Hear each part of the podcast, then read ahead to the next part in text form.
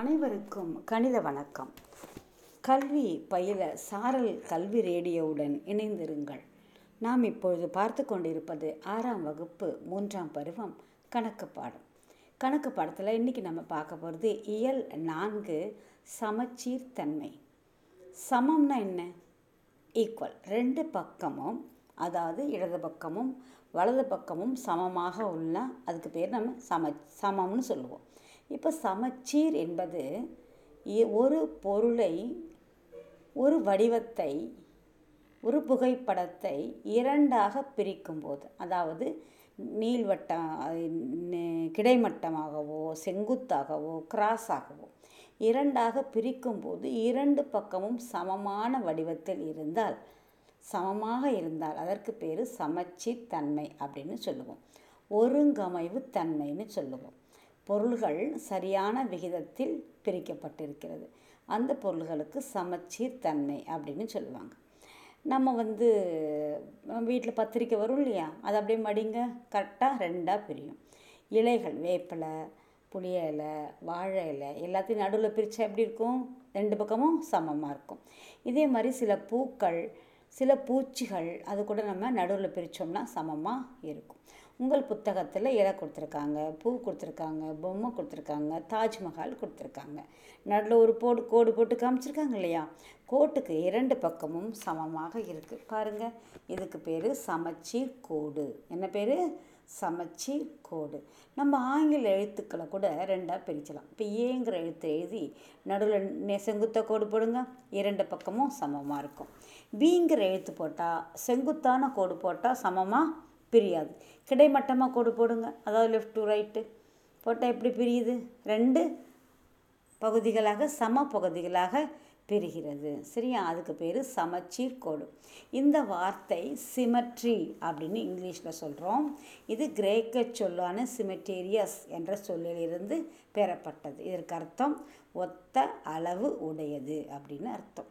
சூரியகாந்தி மலர், பூச்சிகளில் வண்ணத்து பூச்சி, சில வடிவங்கள், பில்டிங்லாம் பாருங்கள் நடுவில் எடுத்திங்கன்னா கரெக்டாக ரெண்டாக பிரியும். நம்ம வீட்டில் கேஸ் அடுப்பு நடுவில் கோடு போட்டிங்கன்னா ரெண்டு பக்கமும் சமமாக இருக்கும். நம்ம வீட்டில் அம்மா போடுற கோலங்கள், அம்மா வாசலில் கோலம் போடுவாங்க இல்லையா, அதில் கூட நமக்கு சமச்சீர் தன்மையை அறியலாம். இப்போ உங்களுக்கு இவற்றை முயல்க அப்படின்னு ஒரு கொடுத்துருக்காங்க இல்லையா, ஒரு கலப்படம், ஒரு கிண்ண மாதிரி, ஒரு வட்டம், ஒரு மூணு மூணு மாதிரி, அதை மூ அமாவாசை முடிஞ்சு மூணு நாளில் ஒரு மூணு ஒரு வரும், அது மாதிரி டிசைன்ஸ் கொடுத்துருக்காங்களா. நடுவில் ஒரு சிகப்பு கலர் கோடு கொடுத்துருக்காங்க, டாட் லைன்.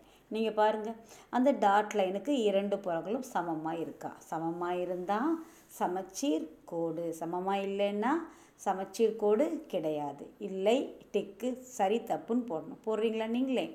Very good. அதே மாதிரி இன்னொரு இவற்றை முயல்கள் இருக்குது பாருங்கள். ஆ, சூப்பர் சூப்பர் படமாக இருக்கா?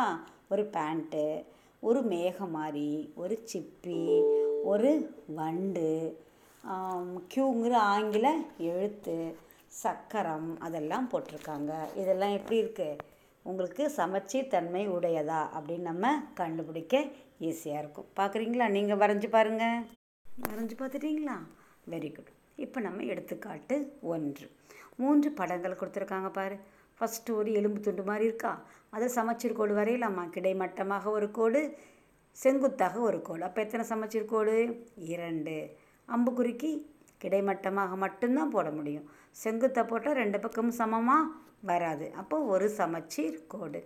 டைமண்ட் மாதிரி இருக்கா, அதுக்கு ரெண்டு சமச்சீர் கோடு, கிடைமட்டமாகவும் வரையலாம், செங்குத்தாகவும் வரையலாம். இது வடிவங்களுக்கு. அடுத்தது ராம்பஸ் அப்படின்னு ஒரு சொல் எடுத்திருக்கோம். அந்த சொல்லுக்கு சமச்சீர் கோடு வரைகிறோம். First R. ஆர் எப்படியா பிரிக்க முடியுமா பாருங்கள்? முடியாது. அப்போ சமச்சீர் கோடு ஜீரோ. ஹெச்சு ரெண்டு கோடு வரையலாமா? அப்போ சமச்சீர் கோடு இரண்டு. வட்டத்துக்கு ஓக்கு என்னது? Very good. வட்ட வடிவத்துக்கு நிறைய சமச்சீர் கோடு வரையலாம், எண்ணிக்கையே கிடையாது. எம் எப்படி பிரிச்சிருக்காங்க? செங்குத்தாக ஒரு கோடு மட்டும் போட்டிருக்காங்க. அப்போ ஒரு சமச்சீர் கோடு. பி ஒரு சமச்சீர் கோடு, யூ ஒரு சமச்சீர் கோடு, எஸ் சமச்சீர் கோடு இல்லை. அது முதல்ல வடிவங்கள். இப்போ அழகான படங்கள் பார்த்தோம். அடுத்தது ஆங்கில எழுத்துக்கள் பார்த்தோம். இப்போ நம்ம ஷேப்ஸ் வடிவங்கள் பார்க்க போகிறோம். சமபக்க முக்கோணம் எத்தனை சமச்சீர்கோடு அப்படியே பார்த்தா பார்த்து நீங்களே சொல்லுங்கள் பார்க்கலாம். Very good. மூன்று. சதுரத்திற்கு நான்கு. ஐங்கோணத்திற்கு ஐந்து சமச்சீர்கோடுகள் ஐந்து. ஒழுங்கு அறுகோணத்திற்கு ஆறு சமச்சீர்கோடுகள் உண்டு. நீங்கள் சமச்சீர்கோடுங்கும்போது மேலேருந்து கீழ் வரைக்கும் உள்ளது ஒரு கோடுன்னு எடுத்துக்கணும். நீங்கள் சென்டர் பாயிண்ட்லேருந்து ஒன்று ரெண்டு மூணு எண்ணக்கூடாது, சரியா? மேலேருந்து ஒரு கோடு, சைடில் ஒரு கோடு, கிராஸாக ஒரு கோடு, ஃபுல் கோடையும் நம்ம கனெக்ட் பண்ணி எடுத்துக்கணும். இப்போ நம்ம பார்க்க போகிறது எடுத்துக்காட்டு நான்கு. இதுக்குள்ளே நான் உங்களுக்கு ஒரு ஹோம்ஒர்க்கு தரவா, ஒரு ஆக்டிவிட்டி செய்யுங்க.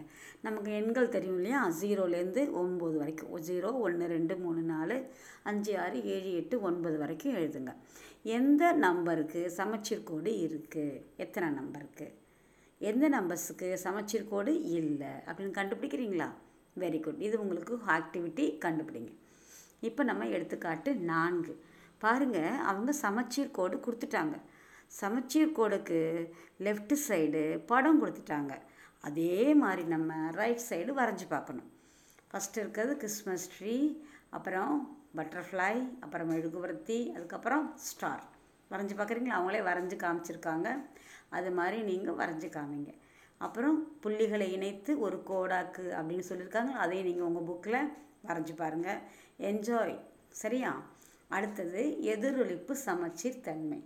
நம்ம கண்ணாடியில் நம்ம முகத்தை பார்த்துருக்கோம் பார்த்துருக்கோமா இல்லையா?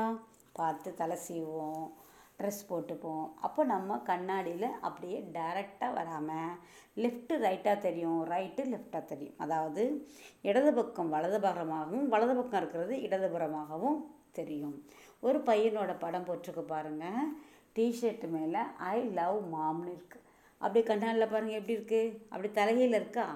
ஐயும் மாமும் அப்படியே இருக்குது. லவ்ங்கிற வார்த்தை மட்டும் தலைகீழ இருக்குது. அதாவது தலைகீழ கிடையாது, லெஃப்ட்டு ரைட்டு மாறி இருக்குது, சரியா?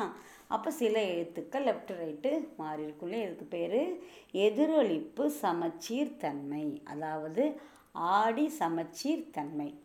ஆடி சமச்சீர் தன்மை கண்ணாடி தான், வேற ஒன்றும் இல்லை. ஆடினன்னா கண்ணாடி. நம்ம கண்ணாடிக்கு முன்னாடி இருக்கிற பொருளுக்கு பேர் முன் ஒரு பொருள் அப்படின்னு சொல்லுவோம். கண்ணாடியில் தெரியறதுக்கு பேர் பிம்பம் அப்படின்னு சொல்லுவோம். ஒரு பொருளும் அதன் பிம்பமும் சம தூரத்தில் இருக்கும். கண்ணாடியிலேருந்து சம தூரத்தில் இருக்கும். இப்போ எடுத்துக்காட்டு அஞ்சு. எல் அப்படிங்கிற வார்த்தை எப்படி போட்டிருக்கு பாரு. கண்ணாடியில் எப்படி தெரியுது? Very good. ஒரு சின்ன கோடு, அது எப்படி தெரியுது? அதே மாதிரி தான் தெரியும், மாறவே மாறாது.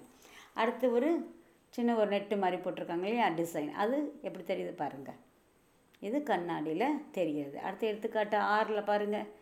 உங்களுக்கு புக்கில் எல்லாம் போட்டிருக்கு பாருங்கள். பி எப்படி தெரியுது, முக்கோணம் எப்படி தெரியுது, லுக் அப்படிங்கிறத கண்ணாடியில் பார்த்தா எப்படி தெரியுது, தாழ்பாலை கண்ணாடியில் பார்த்தா எப்படி தெரியுது. அதே மாதிரி மாம், காம், ஹைட், விக். மாம் பார்த்தா எப்படி தெரியுது? வாவுன்னு தெரியுது. காம் பார்த்தா கவ், ஹைடு பார்த்தா ஹைடு, விக்கு மிக்குன்னு தெரியுது. நீங்கள் இதை என்ன பண்ணணும், இதை மாதிரி எழுதி உங்கள் வீட்டில் கண்ணாடி இருக்கு இல்லையா, அந்த கண்ணாடியில் பார்க்கணும். பார்த்து எப்படி தெரியுது அப்படின்னு கண்டுபிடிக்கணும். கண்டுபிடிக்கிறீங்களா? நீங்களே உங்கள் பேரை எழுதிக்கோங்க. அந்த பேர் அப்படியே நீங்கள் கண்ணாடியில் பார்த்து எப்படி தலைகீழ தெரியுதுன்னு பாருங்கள். உங்களுக்கு வேடிக்கையாக இருக்கும் உங்கள் பேர்.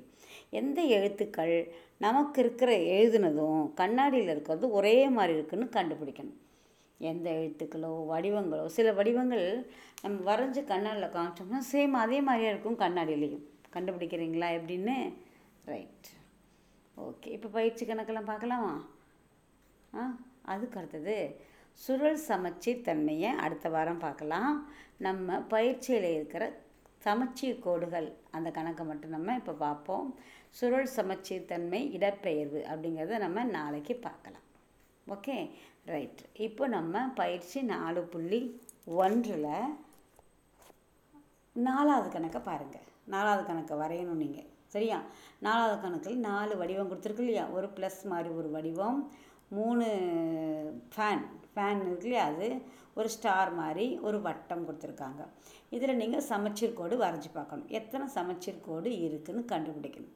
ப்ளஸ்ஸுக்கு அந்த ஃபேன் மாதிரி உள்ளதுக்கு, ஸ்டாருக்கு, வட்டத்துக்கு எத்தனை சமச்சீர் கோடுகள் வரும் அப்படின்னு நீங்கள் கண்டுபிடிச்சி வைக்கணும். மீண்டும் அடுத்த வாரம் சந்திப்போம்.